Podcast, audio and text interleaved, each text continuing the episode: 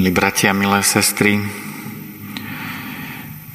v tomto týždni každý druhý rok čítavame na pokračovanie knihu Tobiáš. Aj tohto roku to tak bolo, akurát včera bola slávnosť, tak sme jeden úryvok vynechali. Je to príbeh, ktorý má svoju zápletku, hlavné postavy museli prejsť s rôznymi skúškami, a dnes všetko vyvrcholilo šťastným koncom.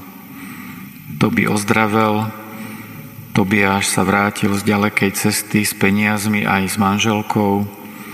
Rodičia ich oboch prijali a požehnali im. Všetci spolu ďakovali Bohu. Ich životy potom pokračovali ďalej menej dramaticky, ale vďaka tomu, čo prežili, oveľa viac v Božej blízkosti. Príbehy, tie vonkajšie, kde vieme porozprávať miesta, ľudí, udalosti, alebo vnútorné, ktoré sa odohrávajú v našich srdciach, krátke alebo dlhé, s mnohými postavami alebo len s niekoľkými, sú akými si základnými jednotkami alebo stavebnými kameňmi, z ktorých sú vystavané naše životy. Príbeh začína vybočením z každodennej všednosti, niekedy príjemným a inokedy náročným.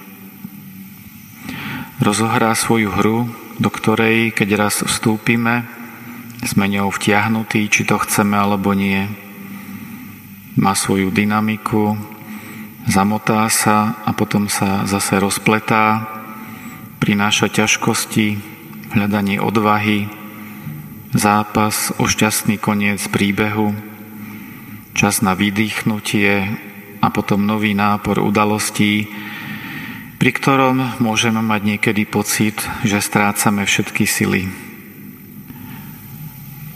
Našťastie aj mnohé pozemské príbehy aj na naše povzbudenie majú takýto krásny záver ako príbeh o Tobiášovi. Príbeh je ako rieka, ktorá nás nesie. Ak z nej na silu nevystúpime, ak sa necháme viesť, tak veľký režisér príbehov, Boh, použije každý príbeh na to, aby nás posunul ľudsky aj duchovne ďalej, aby sme mali stále silnejšiu dôveru, že napokon naše životy sú takými príbehmi, ktoré majú krásne vyvrcholenie vo väčšnosti, dokonca až také, aké si tu na zemi ani nevieme predstaviť.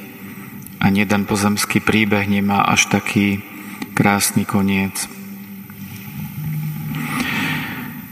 Príbehy sú tiež Božím nástrojom na to, aby sa naše poznanie Boha, ktoré je z počiatku iba v rozume a potom si ho nesieme v pamäti, presunulo aj hlboko do srdca, aby prestúpilo celé naše bytie až do špiku kostí. Dnes v breviári v posvetnom čítaní je úryvok z konca iného príbehu, ktorý tiež dobre poznáme o Jobovi. A Job o tomto novom rozmere skúsenosti s Bohom povie toto. Len z počutia som ťa poznal doteraz, no teraz ťa vidím vlastnými očami.